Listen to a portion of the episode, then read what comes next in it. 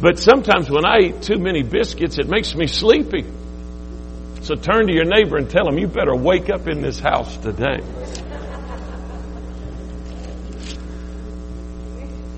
Pastor, I figure if we can't sleep, they can't sleep either.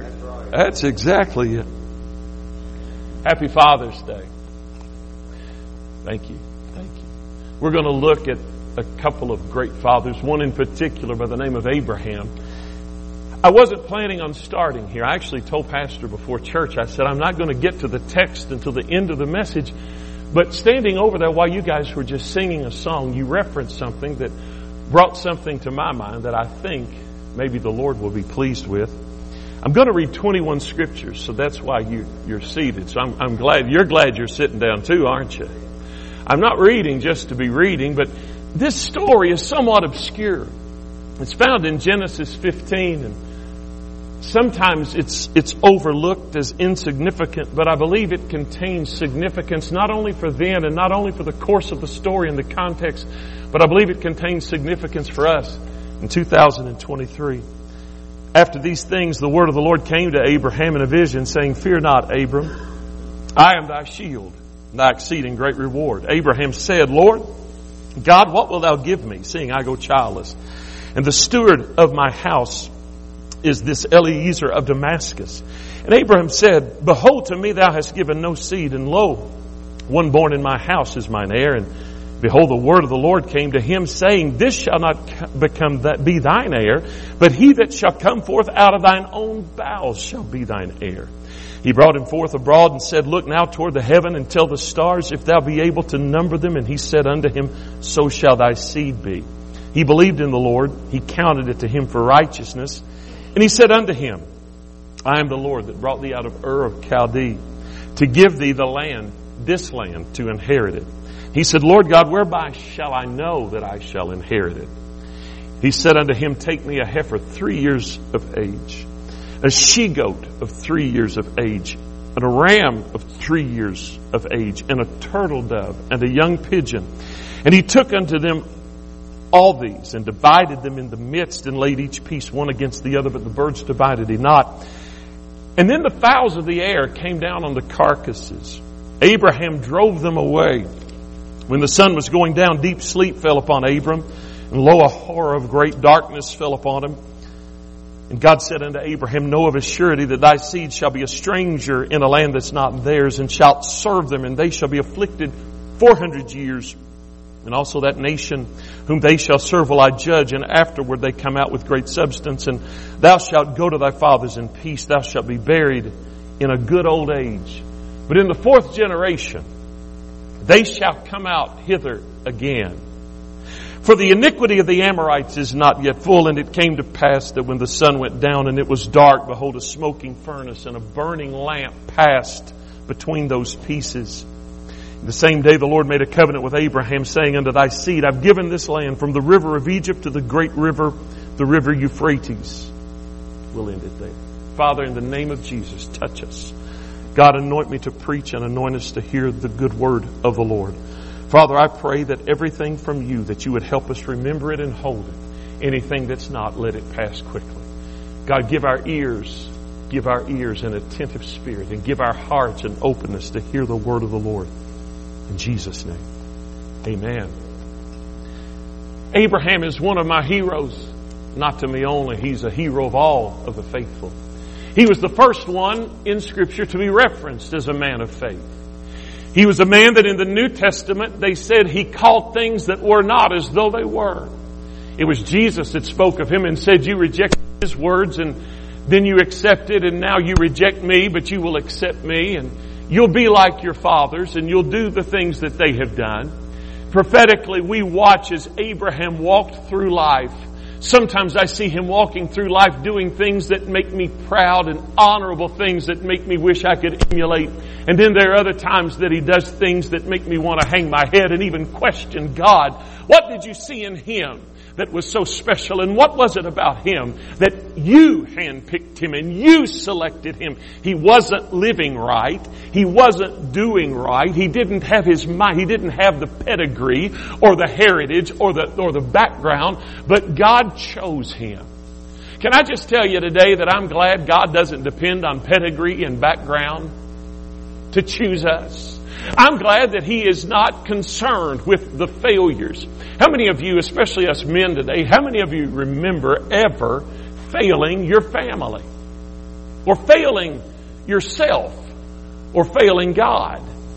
When I was a kid preacher some 40 years ago, there was a country song that came out, a country gospel song, and, and it got on my nerves. It said, did it ever occur to you nothing ever occurred to God? Before I knew it, that song had went to number one and you heard it all the time. Every time you found a Southern gospel station, there was that song. Did it ever occur to you? Nothing ever occurred to God. And I thought, that's a dumb song. The words are right, it's just dumb. And it's silly that people are paying all this money to, to sing this dumb song. Now that may be your favorite song. I, I think some of you really like that song maybe, and if it is, I'm so sorry. But, but I'm gonna, I'm gonna redeem myself maybe here because I was in a bad place. And I had done a couple of bad things and there were things that I wasn't proud of and I knew God wasn't proud of. And Pastor you know, there were a few moments that I'd just as soon quit and walked away and said, let this be for someone else. But as I was driving one day, having somewhat of a pity party, that song came to my mind. And I heard, did it ever occur to you that nothing ever occurred to me?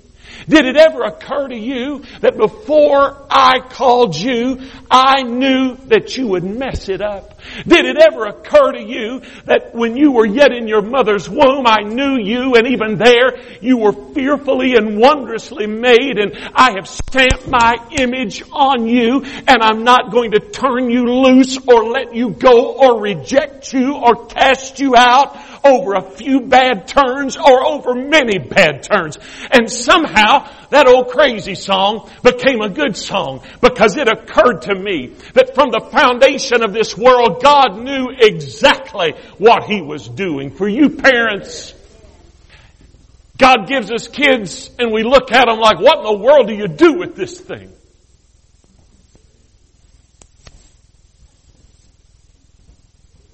You feel inadequate. You don't feel like you ever do enough. But God knew before He fashioned any of this that you would be their mother, their father, their pastor, their brother, their sister, their friend. God knew all of this in advance and God has brought around you, God has selected, handpicked for you the family, the friends, the church, the circles that you're in. And God did it all on purpose so that we could see the wonderful glory of God revealed. Here we stand on Father's Day. And if there was ever a moment in time, if there was, I, I know it's not the worst that it's ever been. Someone said a few days ago, we were in our tent meeting in Lexington, and they said, these are the worst days ever. I know what they're talking about. An old guy stood up and he said, I've never seen days like this. These are troubling times and wearisome times and I just, I've never seen it on this fashion and, and I know what he was talking about. But they came to the apostle Paul one day and they were mumbling and grumbling and saying, it's so bad, things are so hard, it's difficult, you know. The Democrats are in charge or the Republicans are in charge or the Independents are in charge and, you know, it's, it's Pride Month and we've got people doing things and celebrating things that ought not be celebrated and, and here we are in the middle of all kinds of financial messes. But Paul looked at all of them in the middle of that and he just very squarely said, have you suffered suffered yet unto death? Have you suffered unto blood? Has your blood flowed? The fact is we grow weary in church over a change in color. We grow weary in the kingdom of God these days over a change in pastor. But Paul said, have you yet laid your life on the line. It's time that we understand we have a faith that's worth living for and it's also worth sacrificing for and dying for if necessary. And God is raising up both men and women, young and old, rich and poor, black and white to stand in the gap and be counted in this day as a child of God.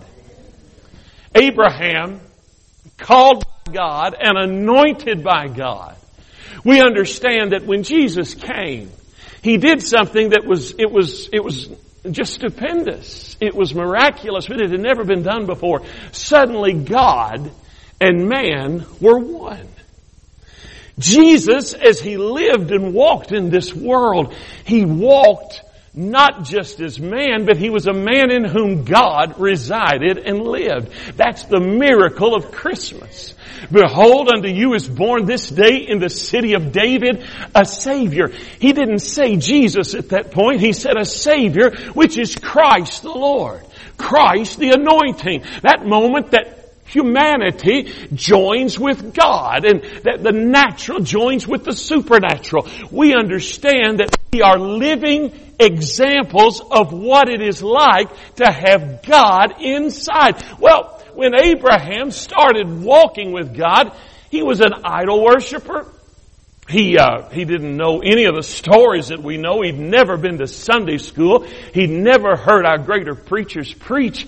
So God had to just work him. And when God was working him over, one of the first things he did was he changed his name. He said, you are Abram, which you're a good father, a great father. But I'm going to turn you into Abraham, and you're going to be a high father, a father of many nations. What God did is he added his name to Abram's name. He would do the same thing with Sarah.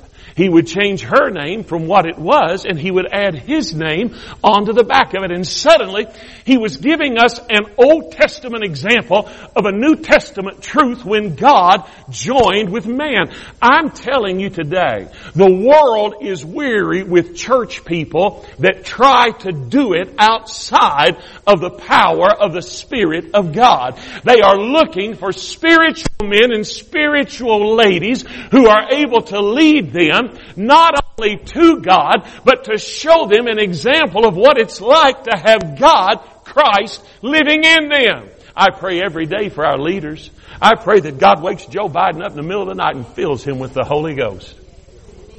Is it possible? You better believe it. I pray for our vice president. I pray for our Congress. God fill them with the Holy Spirit. Not because I want them to just be like we are. I want them to know what to do next. I believe they are utterly confused, confounded, trying to do what they do. I wouldn't want to touch what they do, trying to do what they do in their power, with their wisdom, in an hour of time when you don't need earthly help or earthly manifestations of wisdom. You need something spiritual. Abraham started walking. And the spiritual part of his journey quickly became clear. They would ask him, Abram, Abraham, where are you going? And he would say, I don't know. When are you going to get there? I really don't know. How are you going? He said, I don't know. All I know is I'm going to a city whose builder and whose maker is Almighty God. I'm going somewhere that I've never been and I'm leaving everything behind so that I can cast aside the weights of this life and join myself fully and completely to Him. I wonder how many of us have ever done that in our life. Oh, we got saved. We just didn't do anything. We came to the altar and prayed. It just never really changed us. We kept our name and we kept our residence and we kept our job. Sometimes God wants to change you from the inside out so that the world, your friends, your family can look at you and say, I want you to look what the Lord has done. You don't have to move away. You don't have to change your name. You don't have to change churches or change residences or any of that. All you have to do is say, I want God to become real. I want God to become large in my life. I want Him to grow big in me so that I can show forth His praise and show forth His glory and show forth His name.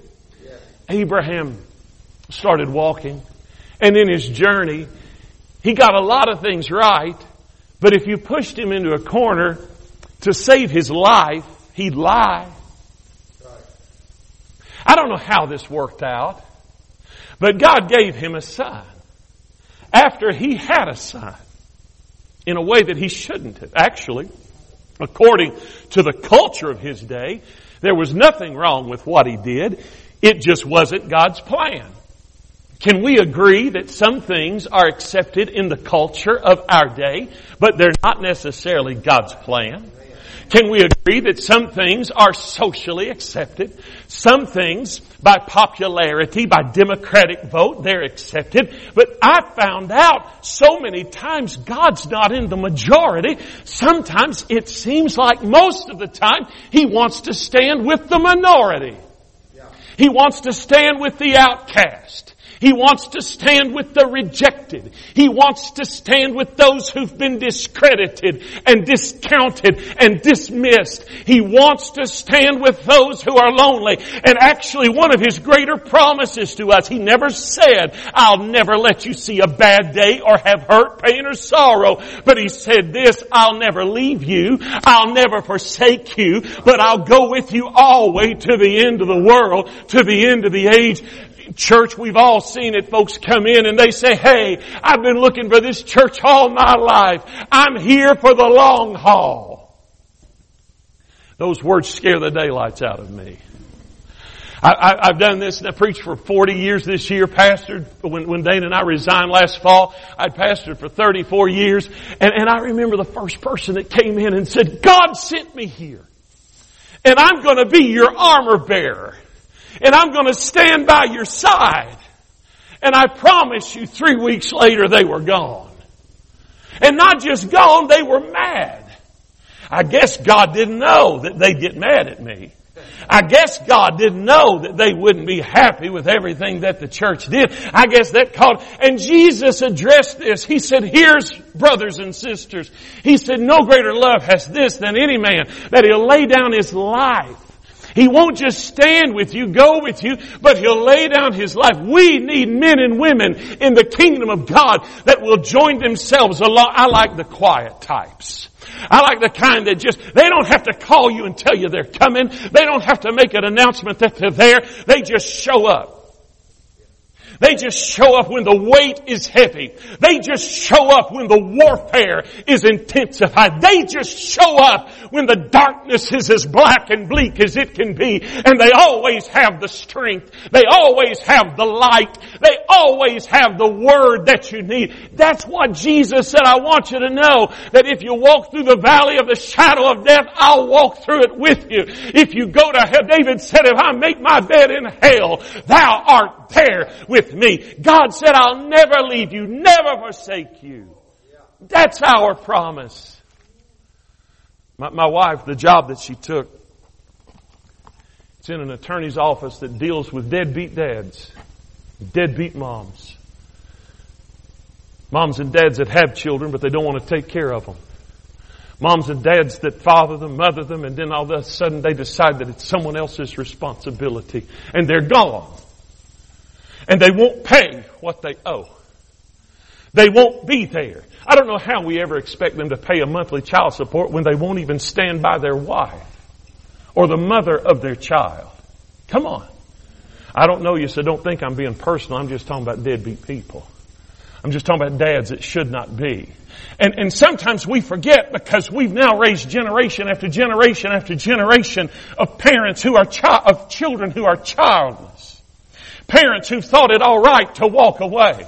I'm telling you, there was a time several years ago, it's been 35 years this year, I looked at my wife and said, I do. And I did it at an altar. And at an altar, it was a vow made to God. Now, how many of you, how many of you got married in church?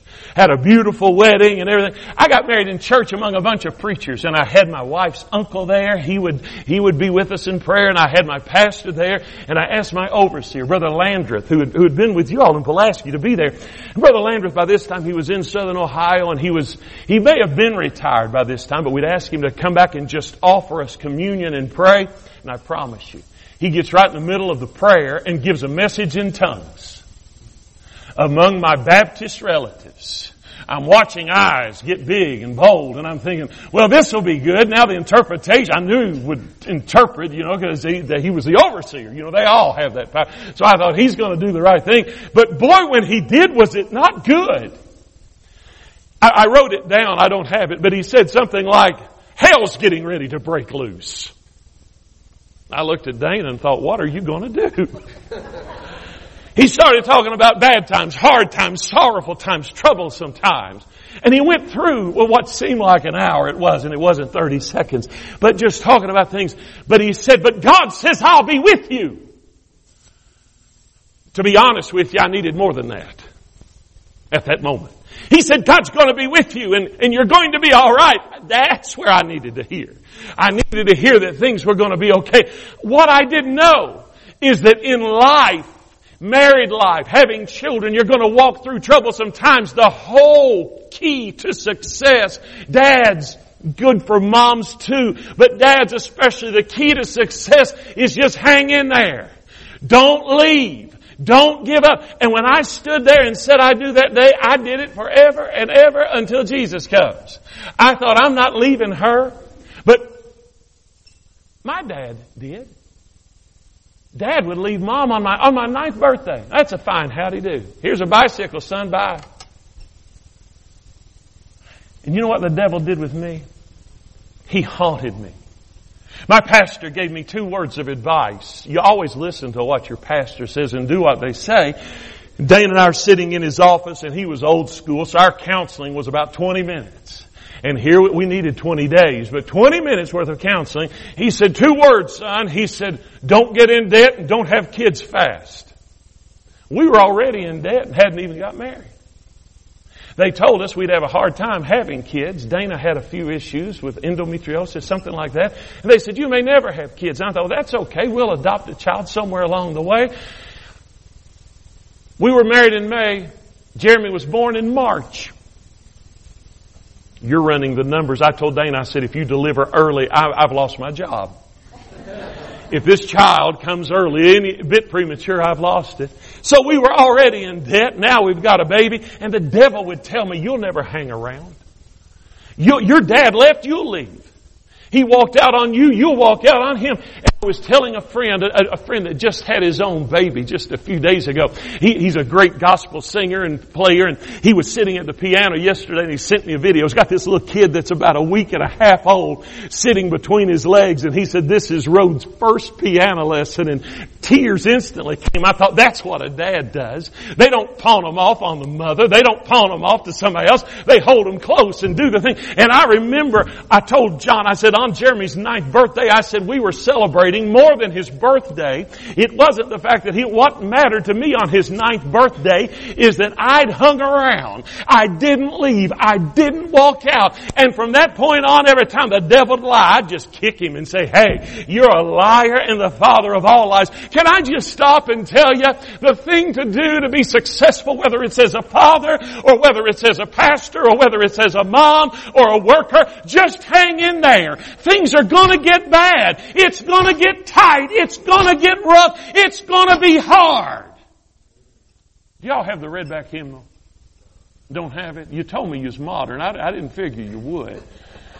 Good. Then I can tell this and nobody can check it. There's a song. It's really not in there. I just act like it is. I think Tammy Wynette wrote it, or at least she sang it. I beg your pardon. I never promised you a rose. Y'all singing it. It must be in the hymn book. Along with the sunshine. There's gotta be a little rain sometime. It, it ain't in there, Pastor, but it sure ought to be. Somebody should have told us that. Somebody, matter of fact, somebody did. Jesus said, they hated me and they'll hate you. I don't know about you, but I don't ever claim that. I don't ever say, I want this one to be mine. In the Old Testament, the prophet said it like this, He brought me also up out of a horrible pit, out of the miry clay, set my feet on a rock and established my goings. I don't like any of that stuff, but He brings us up. Many are the afflictions of the righteous, but the Lord delivers him out of them all. Weeping may endure for the night, but joy comes in the morning. He's already told us life's going to be hell at times, but hang in there. Don't stop coming. Don't stop praising. Don't stop worshiping. And in the end, when it's all said and done, we win. Abraham was getting ready to see victories that he'd only dreamed of. As a dad, specifically, because it's our day, but as a dad, our kids sometimes want to emulate us. My dad and my grandpa, they wore in their hair. Now, now neither of them had hair for long. It was a sign of things to come from me. I knew that it was an impossibility.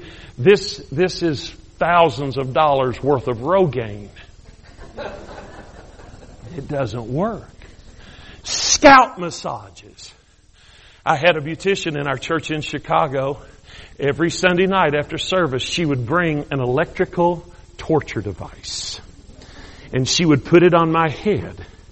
And the thing just, it was a wonderful feeling. It just tingled all over the top of your head until one of those little tentacles came off your head. Yeah, you, some of y'all did the same thing. And I would sit there and jump out of my seat. The kids thought the Holy Ghost, it wasn't the Holy Ghost. They, she was trying to electrocute me. I don't know why I said all that. Anyhow, my dad liked Brylcreem. My grandpa liked Vitalis. And I was a six year old kid in first grade with horn rimmed glasses. It's a wonder I ever got married. Slick back hair. I smelled like somebody from the 50s. In 1975, 76, we had 50s day at our school. I didn't have to change a thing. I looked like the Fonz and smelled like him. I just wasn't cool. We want to be like our dad. When I first started preaching, I know different church, different churches and different people are heroes, but we had a hero in our church named T.L. Lowery. Is that familiar to anyone? Dr. Lowery, he had a voice and he had a way of praying and he had a way of wearing his hair. He, he had his hair slicked back, straight back. So I wanted my hair to be just like that. Bought a black suit. Suits I had, J.C. Penney, black and blue, as, as a preacher. You just want, want to be like them. I wore fake snakeskin shoes until I could afford or find a pair. The snakeskin shoes weren't easy to find 40 years ago. But I found them and I bought a pair. Stacy Adams. And I wore the snakeskins till I could find the crocodile. And then I started wearing the crocodile shoes. These are just cheap 1995 hand woven, whatever. But I wanted to wear them to be like them. I had a Dake Bible because I wanted to be like them. I didn't want the red burgundy one or the fake leather one. I wanted the black leather one like they had. And I found myself trying to copy them and emulate them. Isaac would go to the wells that his father dug. And I don't know why. The scripture's unclear, Sister Sarah, as to why he did. Maybe he was digging there because it was easy digging. Maybe it was heritage or tradition. Maybe he just knew that maybe there's water there. But Isaac started digging in the same place. Can I tell you that sometimes your kids are going to follow the same path you do? We won't know why. Sometimes it won't even make sense, but they will. And they'll dig the same place. The good news is when Isaac was in, I think it was a little more spiritual than we think because Isaac named them the same thing that his father named them. He called them the same thing. And as he was digging, the same water would soon fill that hole. Abraham would, would, would be alone on the plains of Mamre and three men would walk by. And he would say, come in and eat. And under the flap of his tent, in the cool of his tent, they would talk and tell him of things to come. His nephew Lot, he would also be in a, in a situation where he needed to bring men into his home and entertain them, and he would. It seems like that we follow those good examples, and I would, Pastor, in our that they just followed the good examples, but sometimes they follow the other things. Abraham got in financial trouble and he put his wife's life on the line, and Isaac would do the same thing.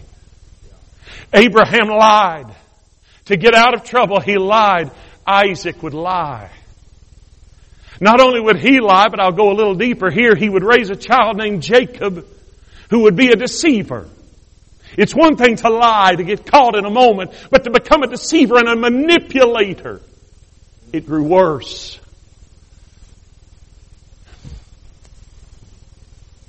They copied the good and they copied the bad. They followed his example. The good news is that as Abraham would stumble and fall, he didn't quit our general overseer at this time. His name is Tim Hill. Brother Hill is perhaps one of the greatest gospel singers that I've ever heard. Uh, I think he held one of his first revivals. At, are you old enough to remember that? Whew. How old were you when he came? That, what's your thing?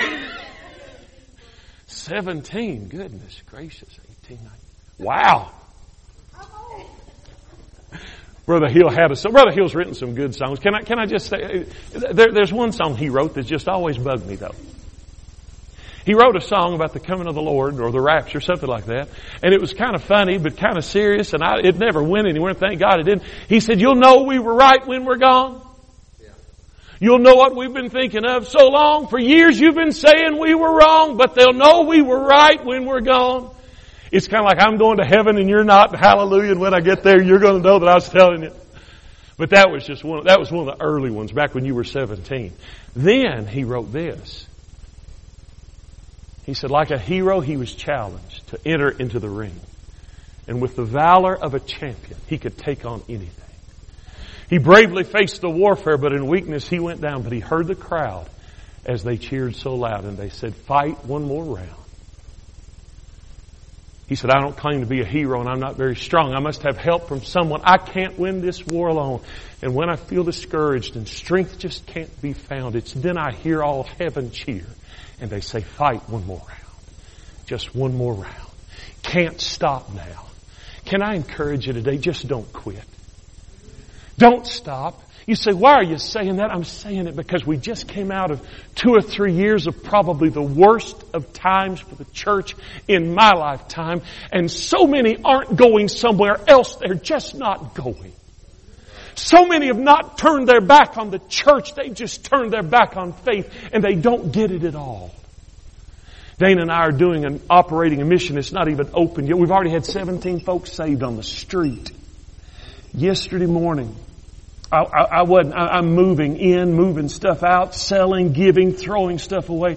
And this woman walks in. We don't have a sign up that says church. She doesn't know that I'm a preacher, but she comes in looking for an ottoman, wanting to pick up something I've got on the street. And I said, I'll, I'll give it to you. Just, just take it. And, and then she finds out I'm a preacher and she said, I'll just tell you, I don't like God. I'm not trying to be sacrilegious, but I looked back at her and said, He gets on my nerves sometimes too. I say that with all respect, of course. She said, I tell you what. She said, He did us women a disservice. She said, we have to fight for everything. And she said, we're not strong like you are. She said, there's a difference. And, and I, I can appreciate that, a difference. And, and yet I know that my mom, if I'm in a mess, I'd just soon call her as any six foot five, four hundred pound muscle bound man that I know because she's a scrapper. And she'll stay with me till the fight's over. So, but I got what this woman was talking about.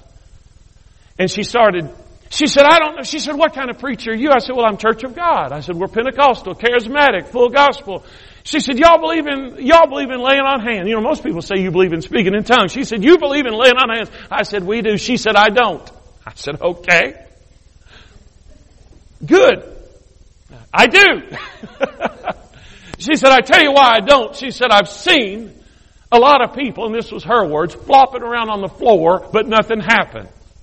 And I just chuckled and I said, I guarantee you, I've seen a thousand times more people flopping around on the floor and nothing happened. I said, I've actually knocked a few down that flopped on the floor and nothing happened. By this time, she's looking at me like I ain't never met nobody quite like you.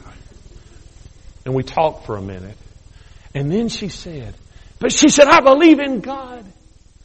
So I'm curious at that point. You don't believe in me. You don't believe in flopping around. So what makes you believe in God?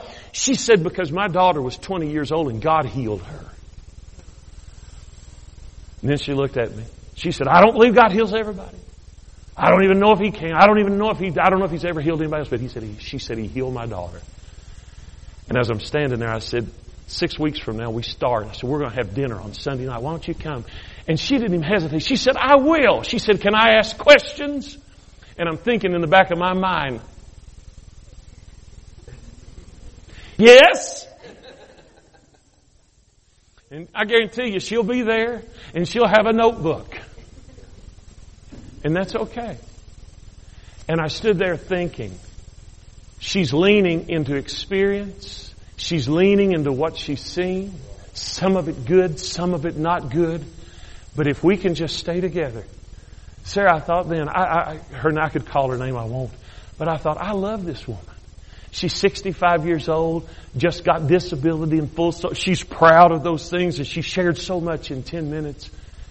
And I thought, I am going to introduce you to the best friend that I've ever had, who will be the best friend you'll ever have.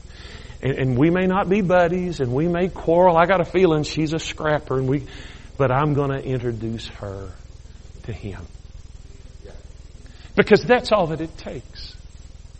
Once upon a time, her grandfather, my great grandfather, stumbled into a first Church of God camp meeting. Holiness, not Pentecostal, just sanctified people. He gave his heart to the Lord. They called themselves the movement at that time. They weren't a denomination. Papa always told me, he said, when I joined the church, I didn't join the denomination, I joined the movement. And it's made me wonder if he ever really differentiated between where he got saved and where he ended up. And it, it really doesn't matter to me.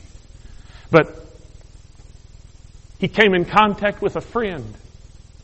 You see, Papa would work on a horse farm as a teenage boy and the old guy that would end up, he, he owned at that time the Hamburg farm. And if you come through Lexington, it's a huge shopping area now. The old man John would come out and lay his elbow up on Papa's shoulder. And was as tall as me. So this guy was huge. And Master Johnny, Mr. Johnny would lay his arm on his shoulder and he bumped into Papa one day and he said, can you build a barn? Papa said, yeah. He said, can you build it out of stone? He said, yeah, he'd never built anything. But because he bumped into a man that asked him if he could suddenly, he rose to the challenge and he did what he couldn't do. And somehow he bumped into a man that said, why don't you come to camp meeting with me? And he came and his life was changed. Mom talks about when she was little, she went with him everywhere.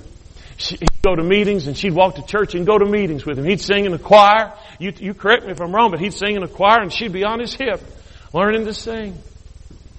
Because someone bumped into him. Someone asked him and it was something that simple. It wasn't spiritual. It wasn't an evangelistic thing. It was just something so simple as, why don't you join me for church? And they came and his life was changed. So many of us are here today just because God brought someone across our path. I'm thinking about dads today. I'm gonna, I'll close with this quickly, but my grandpa, I didn't know it when, before I was born, just a few months before I was born, Papa wasn't in church. But I think he realized I'm getting ready to have a grandson. He was only 38 years old. I'm 58. Still no grandchildren. I told my son the other day, who's 34, 30, I, I said, you realize by the time I was, my papa was my age, I said, I was, I was uh, a sophomore in college. What I was saying was get busy. I told someone the other day, I said, my kids are so ugly. I said, I don't think they'll ever get married. I said, they're just pitiful looking. So I'm going to just farm them out here eventually because I want grandchildren. In May of 1965, my grandfather was sitting about where you are. We only had two rows, two sections in our church, and he was sitting here against the wall. I'm sure he didn't want to be seen. I'm sure being that close to the front was much out of his comfort zone, but he was there. And uh, there was a man preaching. His name was Bill Mahaffey. Bill Mahaffey had been a World War II vet. He'd, Bill, Bill had been contacted by God in a foxhole in France. And if you want to get in touch with God, Brother Mahaffey would say, climb into a foxhole with bullets flying above your head and you'll get in touch with God. And in that foxhole, Pastor, he said to the Lord, he said, if you'll bring me out of this, if you'll bring me home safely, I'll give my heart to you and I'll live for you and I'll do whatever you have me to do. In his words, he said, when I got home, he said, I quickly forgot the promise, quickly forgot my commitment. He said, I started drinking, carousing, and running around on my good wife. His words. But he was walking down Limestone Street, Lexington, Kentucky, a rough end of town, and his wife, Catherine, had a mission inside one of the little storefronts.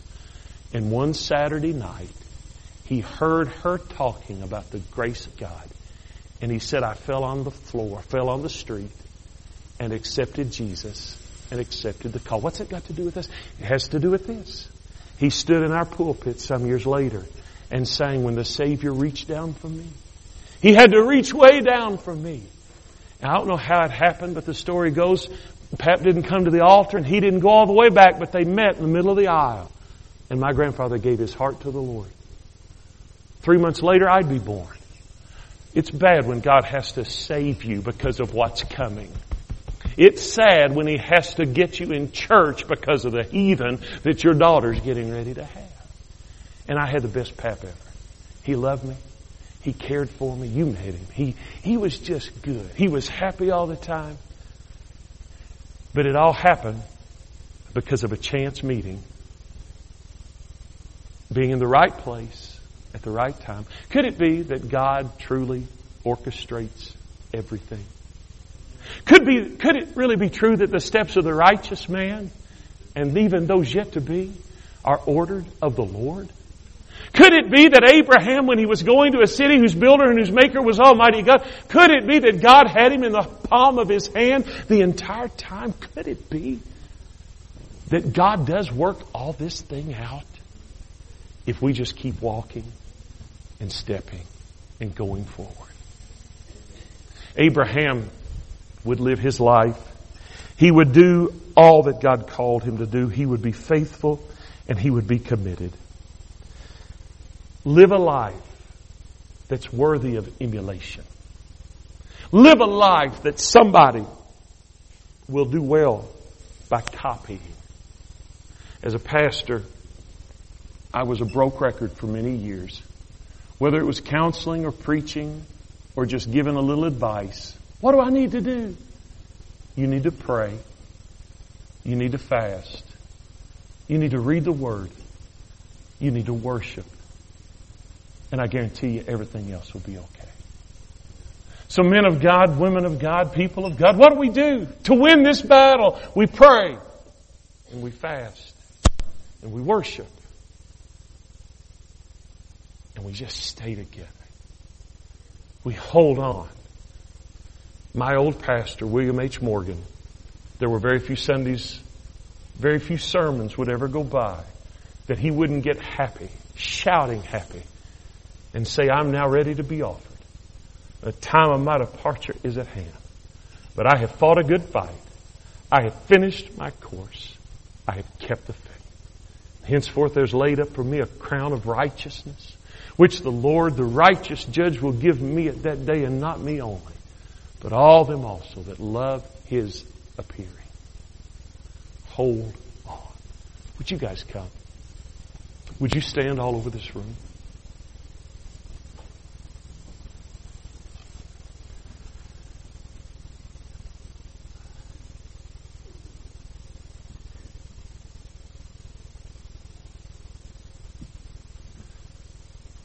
Grills are already turned on all over this community.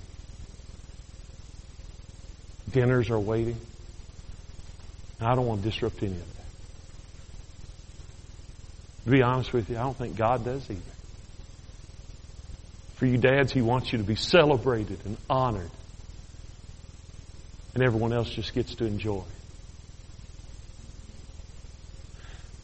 But at 1156, I want us to pray that God would touch us, that He would use us. You guys, you live here all the time. I know you know it's pretty, but as I was driving through here this morning, it's not just pretty, it's beautiful. My new friend Scott, you, he, he, he pointed out a mountain. He said, the prettiest view is right here. Look at that mountain. He called the name of the mountain. He said, you, you've probably been through its tunnel. I said, is that the one on the way to Wytheville? He said, yeah. I've been in it many times, just never saw it from here. It's a lot prettier from the top. You guys see all of this, and sometimes we take for granted what's around us. But you live in a most beautiful spot, surrounded by beautiful people. Be an example. And Pastor, I, I appreciate what you said about some folks being gone and out. This is a beautiful crowd. It's a beautiful group. Young folks, some of us that well, we ain't so young anymore. Some of us have many years to live. And some of us may be home soon. I didn't always know this, but He is faithful. He is faithful. in everything, every day. So, Father, in the name of Jesus, thank you for my friends and thank you for this place. Thank you for Pastor Inar and Sarah. God, I thank you for their leaders and these great folks that gather around them each Sunday and through the week and through the days. God, I ask that you use this house, that you bless it. God, that you anoint everything that's done here and let this, let this place not just be a church on a hill, but let it be the proverbial city set on a hill that shows forth the light of God. Let us be a lighthouse. Let us be a house of love. Let us be a house of lifting so that people will know that when they're hopeless, when they're out, when they're empty, that there's a place they can come. And God help us as the men of His house to, to stand up, to rise and stand up to the challenges of this hour. We're not going to be silent. We're not going to be backed down, but we are men and women, strong warriors of God who are eager for the fight. So send us out, anointed, empowered, as was Christ. Go with us, bless us, lead us, guide us, direct us, and we'll never fail to give you praise. In Jesus' name. Pastor, would you come? Would you make your pastor welcome as he comes? God bless you today. I love you and thank you. Thank you.